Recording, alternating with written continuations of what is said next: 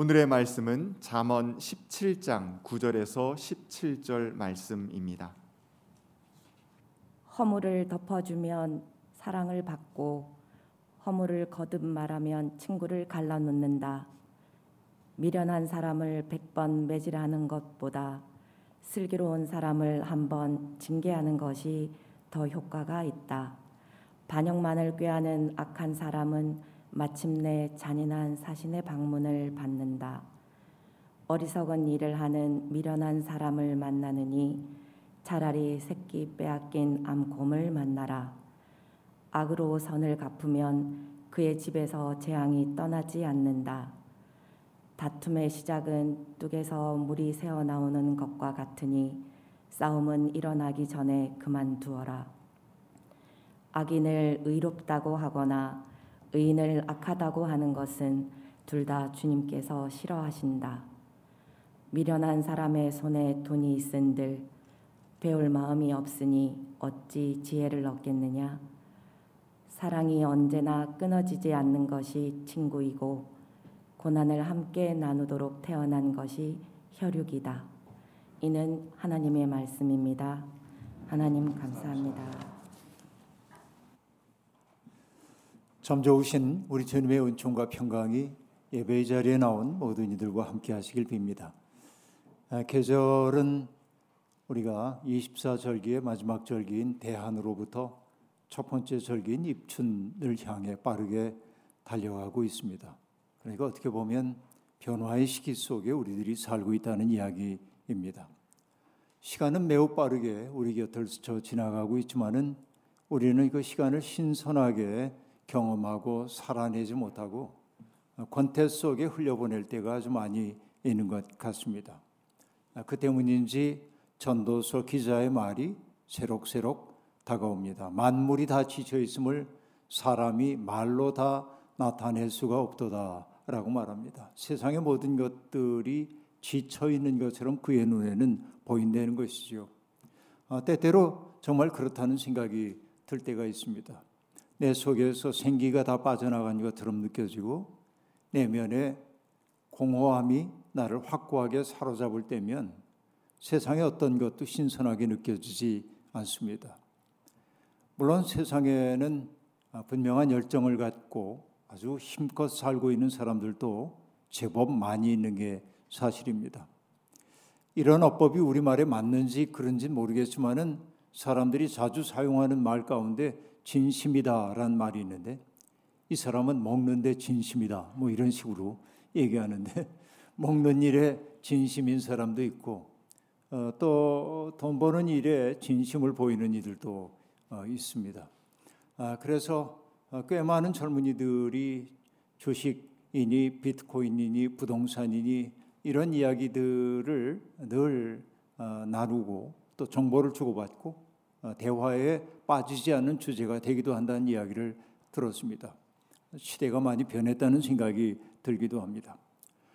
사람들은 자기도 모르는 사이에 소비 사회의 신민이 되어 살아갑니다. 소비 사회의 적은 소비하지 않는 것이지요. 그러니까 쇼핑센터가 신전인데 쇼핑센터에 잘 가지 않는 것 이런 것이 이제 큰 죄가 됩니다. 늘 복음이라고 하는 것은 신상품이 복음이죠. 그 복음을 받아들이지 않는 것이 죄처럼 되어 있습니다. 이게 우리가 살고 있는 세상입니다. 그런데 이런 그 세상에서 우리가 살고 있고 그러다 보니 사람들의 영혼이 납작해졌다고 제가 늘 이야기하곤 합니다. 사실 어, 정치의 계절이 다가왔기 때문인지 정치권에서 울려나는 소리들도 뜨겁기 이를 데 없습니다. 그런데 그 뜨거움이 우리의 마음 속에 있는 선한 것을 깨우기보다는 우리 속에 있는 뭔가 부정적인 것들을 자꾸만 건드리는 것 같습니다. 경박하고 상스럽고 누군가에게 상처를 주고 누군가를 매도하기 위한 말들이 검증조차 없이 발화되고 있습니다. 그 말들의 그 말 쏟아지는 말들 앞에 설 때마다 제가 느끼는 것은 이런 것입니다. 괜히 누구 옆에 서 있다가 구정물 한 바가지를 뒤집어 쓴 것처럼 불쾌하고 어, 인간에 대한 근본적인 어, 그 신뢰 같은 것들이 무너지는 것을 경험할 때가 아주 많이 있습니다.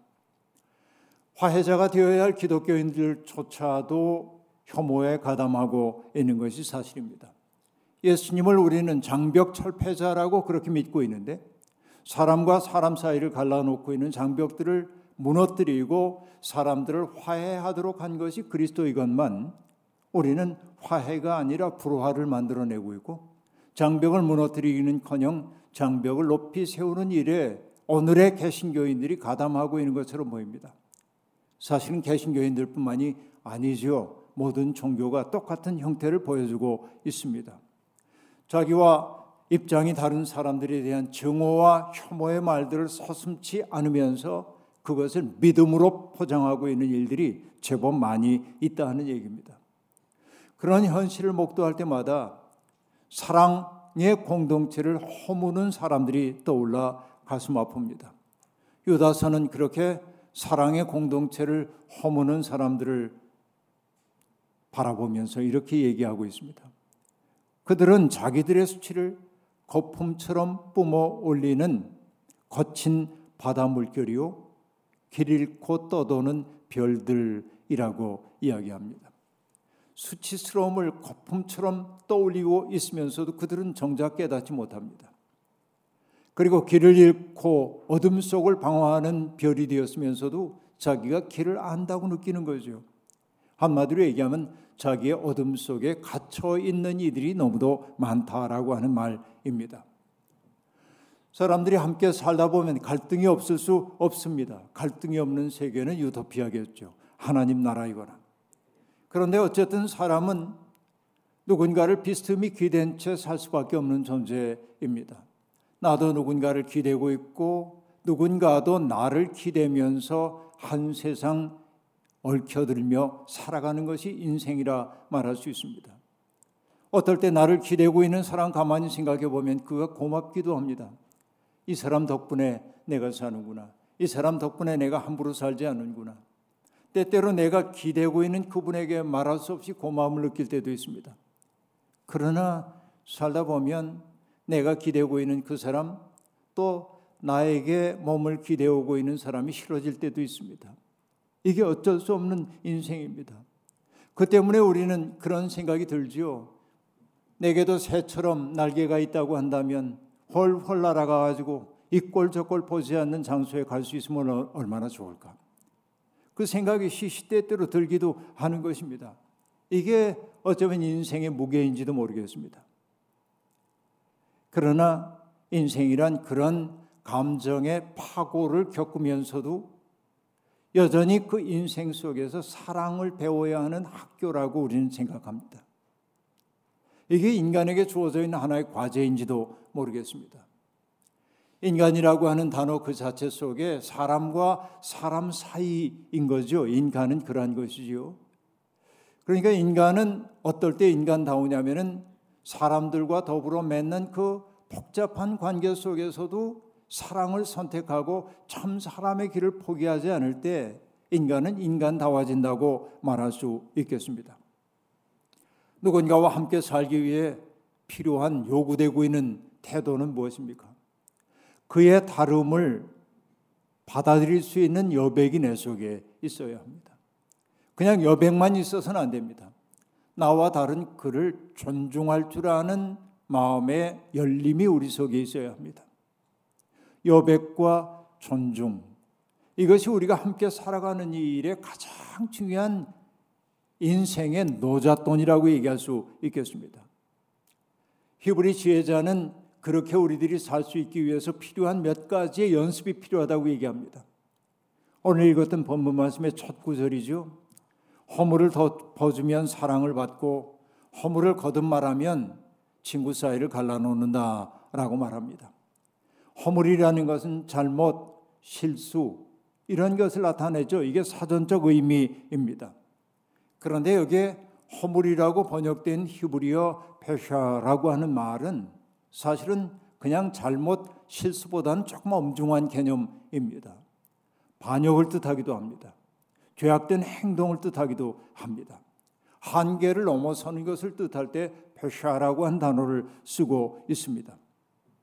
그러니까 알고 저지르는 것이든 모르고 저지르는 것이든 우리는 잘못된 일을 통해 누군가에게 피해를 주기도 합니다. 나의 잘못 때문에 누군가 피해를 입는다고 하는 것처럼 고통스러운 일이 없죠. 그런데 잘못을 저지를 때 피해를 입는 것은 그만이 아닙니다.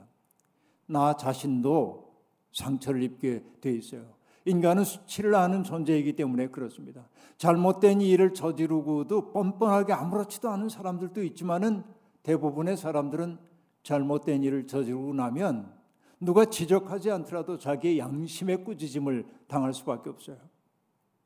이것이 인간이죠. 인간은 그런 존재라고 말할 수 있습니다. 때때로 잘못은 드러내 주어 폭로해 바로잡아 주어야 할 때도 있지만은 그러나 덮어줌으로 스스로 깨닫고 돌이킬 수 있도록 해줘야 할 때도 있습니다.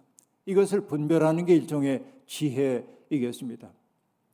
여러분 대홍수가 난 이후에 노아는 모든 생명들이 죽은 참담한 세계 속에 홀로 살아남았다고 하는 죄책감이 있었는지도 모르겠습니다. 농사를 짓던 그는 포도나무를 길렀고 포도를 수확하고 포도주로 만들었습니다. 어느 날 그는 술에 취했습니다. 포도주를 먹고 취해서 벌거벗은 채 누워 있었습니다. 어쩌면 동료들을 구하지 못했다는 자책감이 그의 마음속에 트라우마처럼 남아 있는지도 모릅니다. 그 고통스러운 현실을 잊고 싶어서 술을 통해서 자기 마음을 달랬는지도 모르겠습니다. 그런데 그 노아의 둘째 아들인 함이 아버지가 벌거벗고 있는 모습을 보고 스스로 창피함을 느낍니다. 아버지를 도덕적으로 판단했겠죠. 어른이 돼가지고 왜 저 모양인가 했을 수도 있겠습니다. 그래서 자기 형제들에게 가서 이야기를 합니다. 아버지가 추태를 부리고 있다고. 물론 성경에 그런 이야기 나오지 않습니다. 그러나 짐작해 보는 거죠. 그러자 두 다른 두 아들인 셈과 야고 야벳은 담요를 가지고 둘이 어깨에 둘러매고 뒷걸음질 쳐 들어가서 아버지의 벗은 몸을 가리워 드립니다. 바로 이것이 허물을 덮어준다는 말의 의미일 겁니다. 허물을 덮어주는 것은 그가 회복할 수 있는 여지를 열어주는 것입니다. 그런데 우리가 살면서 경험하는 바이지만은 누군가의 허물을 반복적으로 들춰내는 사람들이 있습니다. 그는 그런 기억을 자꾸만 소환해서 상대방을 창피하게 만들고 당혹스럽게 만들곤 합니다. 그 때문에 그의 영혼에 드리워진 그림자를 더욱더 짙게 만들기도 합니다. 농담이야. 내 진심이 그런 거 아닌 줄 알잖아. 나중에 변명하지만은 그러나 그의 속에 있는 상처의 기억들을 자꾸만 끄집어 내는 것은 그것을 통해서 그와 자기 사이에 권력 관계를 만들기 위한 겁니다. 너는 이런 문제가 있고 나는 그런 문제가 없기에 나는 도덕적으로 우월하다고 하는 자기 만족을 얻기 위해 그런 경우가 제법 많이 있습니다. 그런데 자꾸만 그런 허물을 끄집어내다 보면 사람들은 그 관계가 무너지는 것을 경험할 수밖에 없습니다. 허물을 덮어주라고 해가지고 아무런 일도 없었던 것처럼 잘못을 칠끗 눈 감아주라고 하는 얘기는 아닙니다. 10절의 말씀이 앞의 말씀을 우리에게 보충해주고 있는데요. 어, 때때로 우리는 말로 누군가를 지적해줘야 할 때도 있습니다. 달리 얘기하면 정문일침에 말로 꾸짖어야 할 때도 있다 하는 얘기입니다. 침묵만이 능사는 아닐 때가 있는 것이지요. 어느 날 가늠하다 잡혀온 여인이 주님 앞에 있었습니다. 사람들은 기세등등하여 돌을 손에 들고 그 여자를 돌로 치, 쳐야 하냐고 주님께 묻습니다.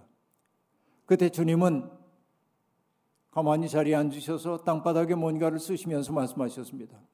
너희 중에 죄 없는 자가 먼저 돌로 치라고요. 그러자 나이 든 사람부터 나이 젊은 사람까지 돌을 내려놓고 다 돌아갔습니다. 몸을 일으키신 주님이 그 여인을 보고 말씀하셨습니다. 그 사람들이 어디 있느냐? 그리고 말씀하십니다. 나도 너를 정죄하지 않는다. 그러나 가서 다시는 죄를 짓지 말아라. 라고 얘기합니다. 그 여인을 부끄럽게 만들기 위해 내 죄를 알렸다 이런 소리 안 합니다. 다 아는 거예요. 드러났어요. 그러므로 다시는 죄를 짓지 말아라. 그 말은 평범한 말이지만 정문일침의 말이었을 겁니다. 마치 정수리에 침을 놓는 것처럼 그의 존재를 변화시키는 말이었을 겁니다. 자꾸만 반복적으로 들추는 게 아니라 애정을 담은 말이어야만 변화의 사건이 일어난다라고 하는 말입니다. 11절은 반역만을 꾀하는 악한 사람과 어리석은 일을 반복하고 있는 사람에게 닥치게 될 불행한 운명에 대한 이야기를 들려주고 있습니다. 반역을 꾀한다고 하는 말은 사사건건 엇나가는 버릇이 든 사람을 말합니다. 여러분, 제법 긴 세월을 살다 보니 다양한 사람들을 만나게 되고 교회 안에서건 교회 밖에서건 참 많은 사람을 만나면서 합니다. 그런데 기억 속에 이런 기억으로 남는 사람이죠. 그분은 정말 누군가의 허물을 찾아내는 일을 역사의 소명으로 삼고 사는구나. 어떤 경우에도 긍정적인 것으로 말을 끝내지 않는 분들이 있어요. 정말 그것은 인생의 태도이기도 합니다. 그래서 저는 어찌나 남의 허물을 잘 찾아내는지 탄복할 때가 있습니다. 그런데 알고 보면 그들은 참 딱한 사람들입니다. 왜냐하면 저는 알고 있어요. 자기 속에 두려움이 많고 열등감이 많고 어둠이 짙은 사람일수록 남에게서 빛을 보지 못하는 경우가 대부분입니다. 그러므로 자기 속에 있는 어둠을 숨기고 싶어 가지고 남의 허물을 들춰내는 경우가 제법 많다는 얘기입니다. 문제는 그런 이들이 정작 용기를 내야 할 때는 용기를 내지 못하는 데 있습니다. 그런 이들은 언제나 목소리를 높이고 있지만은 평화에 적일 때가 많이 있고 사랑의 공동체를 훼손하기 일수입니다. 물론 살다 보면 우리는 저항해야 할 때가 있습니다. 그릇된 것에 대해서 저항하지 않는다면 여러분 우리는 악한 자들에게 용기를 줄 수밖에 없기 때문에 그렇습니다. 하나님의 이름이 모욕을 당한다거나 하나님의 형상으로 지음받은 인간이 비인간 취급을 받는데도 마치 아무런 일도 없는 것처럼 거북한 침묵만 하고 있다고 한다면 우리가 어찌 하나님을 믿는 사람이라 말할 수 있겠습니까? 인간의 존엄이 유린되고 있는데 그 존엄을 지켜낼 생각이 없다고 한다면 우리 어찌 하나님 믿는 사람이라 말할 수 있겠습니까? 스스로 용기를 갖지 못하는 사람들을 위해 저항하고 맞설 줄도 알아야 합니다. 미국은 누가 뭐라 그래도 백인이 주류인 사회입니다. 그 속에 살아가고 있는 소수인종들, 특별히 흑인들이 감내했던 그 고통의 역사라는 건 말할 수도 없습니다. 미국의 흑인 신학자인 제임스 콘이라고 하는 사람은 예수님이 처형당했던 그 십자가와 흑인들이 백인들에 의해서 고통을 당했던 린칭 트리가 동일하다고 얘기를 하고 있어요. 그들에 의해 목매달아 죽임을 당하고 이렇게 처형당했던 흑인들의 운명과 예수의 운명이 하나라고 그들은 보고 있는 것이죠. 그가 제임스 컨은 뉴욕에 있는 유명한 신학교인 유니온 신학교에서 평생을 조직 신학 교수로 일했지만은 백인들의 마음에 들기 위해 그들 비위 맞추는 말을 할 생각이 없었습니다. 치열하고 맹렬하게 싸웠습니다. 그가 그럴 수 있었던 까닭은 어린 시절부터 어머니 아버지를 통해 배웠던 교훈 때문에 그러합니다. 어느 날 아버지가 어린 이 제임스 콘을 불러서 말합니다. 제임스, 말해줄 게 있다. 나는 내 엄마가 백인의 집에서 일하는 것을 결코 허락하지 않을 거야. 나는 돈이 많지 않지만은 성폭력에 대해서는 알고 있고, 그리고 괴롭힘에 대해서도 잘 알고 있다.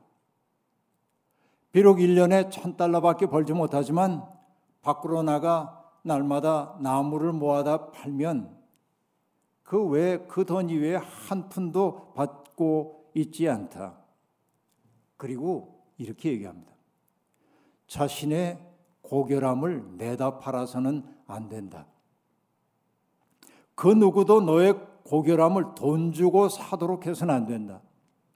세상이 너에게 줄 수 없고 또 빼앗아 가지 못하는 기쁨이 있기에 무너져 내릴지언정 당당해야 한다. 어린 시절에 아버지가 그에게 들려줬던 그 이야기가 이 제임스 콘의 일평생을 지켜주는 방패 역할을 했던 것이죠. 이 말은 얼마나 강렬합니까? 자신의 고결함을 내다 팔아서는 안 된다라고 하는 말 말이죠. 여러분 반항하는 인간은 새로운 세상을 꿈꾸는 사람들입니다. 누릴 거다 누리고 사는 사람들이 자기가 누리는 게 특권이라고 생각 안 하는데 그걸 누리지 못하는 사람들에게는 그것은 정말로 극복해야 할 대상인 거죠. 그러니까 정말 꿈꾸는 사람들, 새로운 세상을 꿈꾸는 사람은 저항하는 사람들이라고 말할 수 있습니다. 그러나 여기 11절이 얘기하고 있는 반역만을 꾀하는 악한 사람과 어리석은 사람은 금방 얘기한 그런 저항하는 사람들이 아닙니다. 인간의 존엄성을 지키지도 못할 뿐만 아니라 그들은 다른 이들 속에 있는 선의 가능성을 짓밟는 우를 범하기도 합니다. 때때로 그들은 입으로 공익을 얘기합니다. 하지만 그들의 관심은 공익이 아닙니다. 자신의 이익이지요. 우리는 정치인들에게서 제법 이런 경우를 많이 봅니다. 잠언은 그런 이들이 부지불식간에 잔인한 사신의 방문을 받게 될 거라고 얘기합니다. 그 사신은 죽음일 수 있겠고 불행일 수도 있겠습니다. 14절입니다. 다툼의 시작은 둑에서 물이 새어나오는 것과 같으니 싸움은 일어나기 전에 그만두어라 라고 말합니다.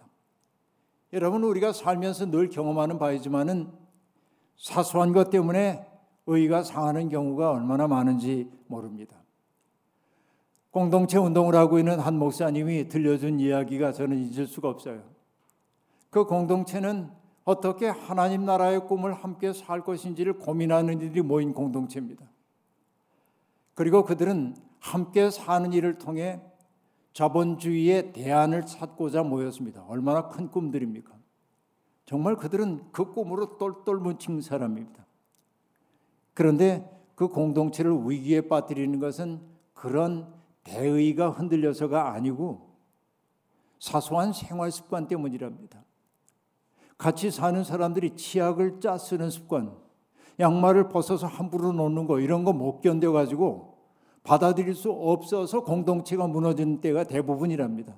기가 막힌 얘기 아닙니까? 이게 우리의 삶의 모습입니다.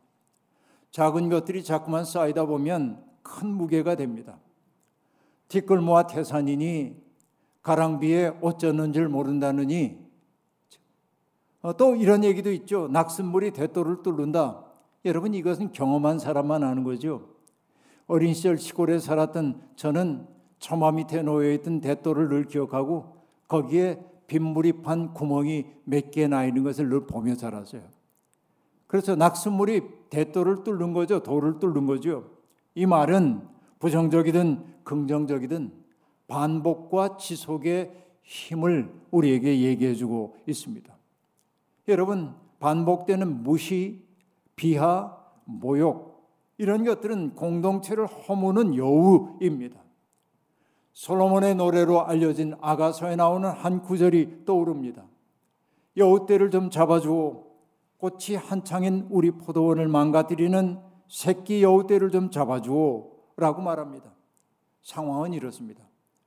봄이 되어 꽃이 활짝 폈고 그리고 그 꽃향기가 동산을 가득 채우고 있습니다.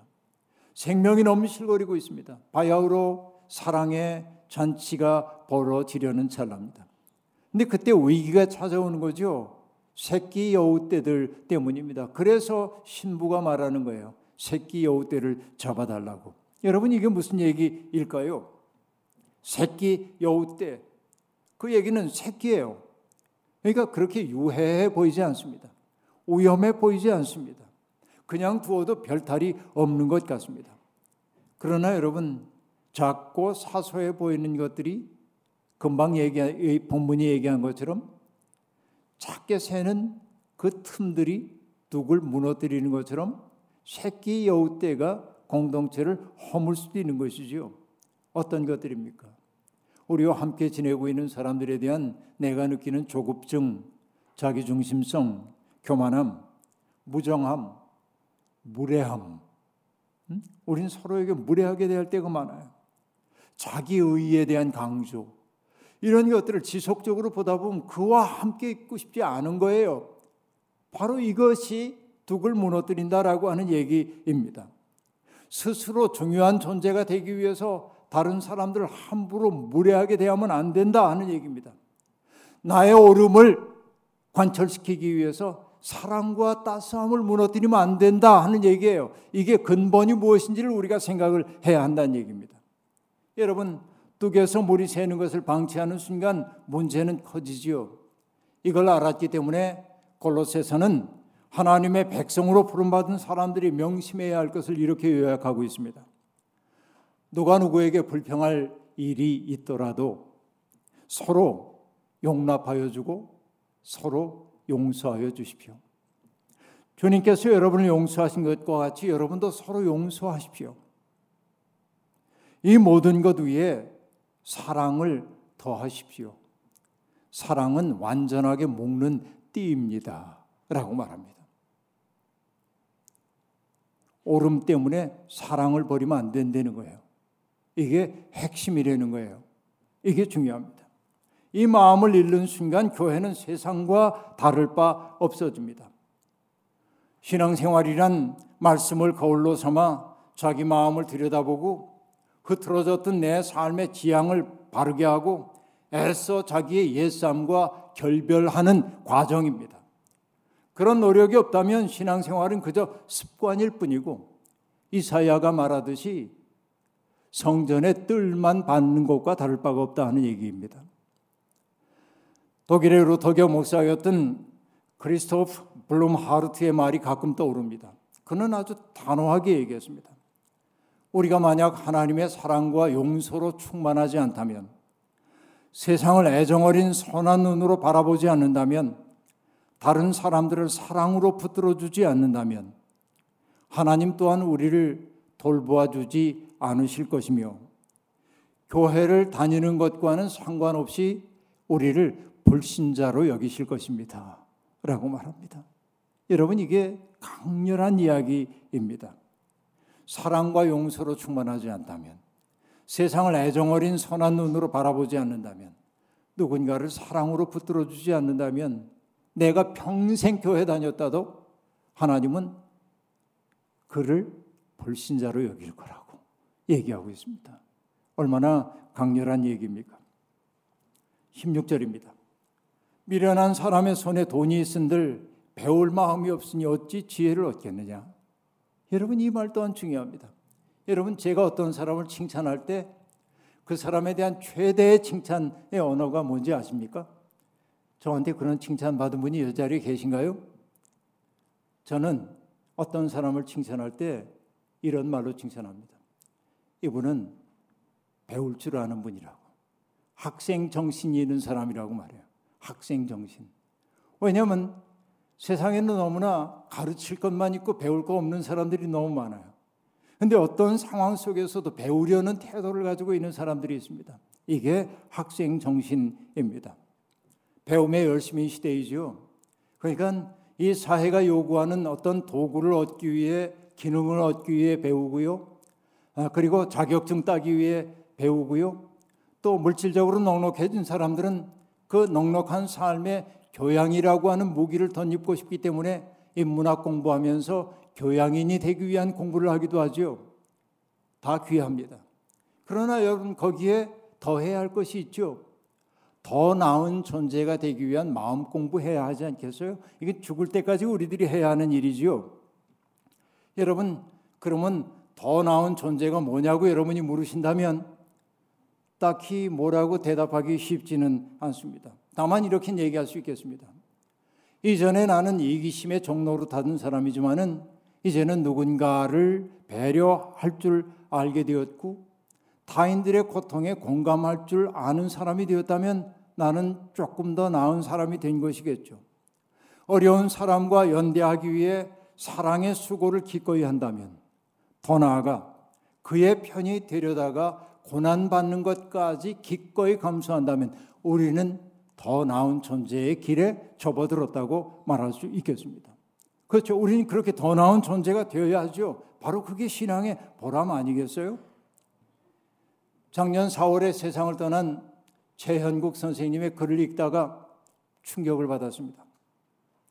그는 1970년에 70년 초반까지 삼척시 도계읍에 있는 흥국관광을 운영하던 거부였습니다. 그 당시에 개인 소득세 납부액이 전국에서 열 손가락 안에 들어갔다니까 그가 얼마나 부자였는지 알 수 있죠. 그 당시에 탄광은 그야말로 황금알을 낳는 그 어, 거위와 같았어요. 그런데 그는 1973년에 탄광을 남의 손에 넘겨서 정리를 해버리고 맙니다. 그리고 그 돈을 가지고 뭐 했냐면 광부들에게 장학금을 주어 자녀 교육 안심하고 할 수 있도록 해줬고 병원을 세워가지고 단 광부들이 무료로 진료를 받을 수 있도록 해줬고 게다가 그는 그 광부들이 10년 동안 더 일한 것으로 상정하고 퇴직금을 앞당겨 준다는 생각으로 10년치의 임금을 더 해 주기도 했습니다. 그리고 자기는 빈손이 된 거죠. 사람들은 그의 그 놀라운 행적을 보고 이후에도 지속되고 있는 행적을 보고 어떻게 그렇게 주실 수가 있었어요? 어떻게 그렇게 나누며 사실 수가 있었어요? 이렇게 묻습니다. 근데 그는 한사코 내가 주었단 말 하지 말라고 얘기합니다.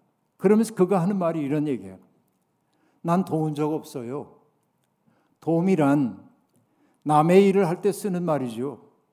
난 내 몫에 내 일을 한 거예요. 누가 내 도움을 받았다고 말하는지는 몰라도 나까지 그렇게 생각하면 안 될 일이지요. 80 중반에 이른 이 노인이 지금 하고 있는 얘기입니다. 얼마나 놀라운 얘기입니까? 난 내 몫의 일을 했을 뿐 누군가를 도왔다고 생각하지 않는답니다. 여러분, 이게 거룩함 아닙니까? 이게 성스러움 아닙니까? 이런 마음을 쓰는 이들이 있어 세상은 여전히 살만한 곳이 되는 겁니다. 인간의 아름다움을 이렇게 드러내는 존재들이야말로 진짜 지혜자이고 우리가 붙들어야 하는 지혜는 바로 이런 것 아니겠습니까? 이제 마지막 구절입니다. 사랑이 언제나 끊어지지 않는 것이 친구이고 고난을 함께 나누도록 태어난 것이 혈육이다라고 말합니다. 주님은 제자들에게 말씀하셨어요. 너희가 내가 명한 것을 행하면 너희는 나의 친구다라고 말씀하셨어요. 그리고 또 이렇게 얘기하셨습니다. 누구든지 하나님의 뜻을 행하는 사람이 나의 형제들이고 어머니다라고 말씀하셨습니다. 여러분 낯선 사람들이 어울려 사는 세상에 갈등이 없을 수는 없지만 우리가 잊지 말아야 될 것은 뭡니까? 하나님은 우리가 서로 친구가 되기를 서로 가족이 되기를 요구하신다는 사실입니다. 지금 곁에 있는 이들은 바로 우리를 더 나은 존재가 되도록 도와줄 소중한 인연들입니다.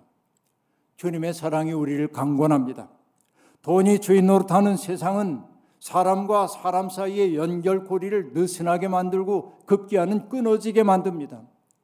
인간 관계 속에 돈이 들어오는 순간 사랑의 관계는 무너지게 마련입니다. 그런데 주님은 말씀하십니다. 이 척박한 세상을 치유하기 위해 누군가의 친구가 되라고, 누군가의 혈육이 되라고. 그럴 수 있기 위해서 필요한 것은 무엇입니까? 사랑이지요. 사랑의 연결고리를 든든하게 만드는 일이야말로 이 시대에 교회로 부름받은 우리 모두의 소명입니다. 우리가 서 있는 삶의 자리가 어디든지 간에 그 사랑의 연결고리를 든든하게 만드는 그 보람찬 일들을 지향하며 사는 우리 모두가 되기를 주의 이름으로 축원합니다. 아멘. 주신 말씀 기억하며 거듭의 기도 드리겠습니다. 하나님, 우리 모두가 골고루 가난하던 때 우리는 콩한 쪽도 나눠 먹는 정 깊은 사람들이었습니다. 그러나 돈이 우리 속에 들어오게 될 때 우리는 이웃과 단절되기 시작했고 마음에는 쓸쓸함과 우울함이 깃들기 시작했습니다. 물질적으로 넉넉했지만 우정의 공간은 점점 협소해져 가고 있습니다. 주님은 우리에게 너희가 서로 친구가 되라고 서로에게 혈육이 되라고 교회로 불러주셨습니다. 이곳에서 사랑을 연습하고 세상에 나아가 그 사랑을 심는 사람들이 되라 명하십니다. 주님, 그렇게 살겠습니다. 그렇게 살 수 있도록 우리 속에 힘을 북돋워 주옵소서. 예수님의 이름으로 기도하옵나이다. 아멘.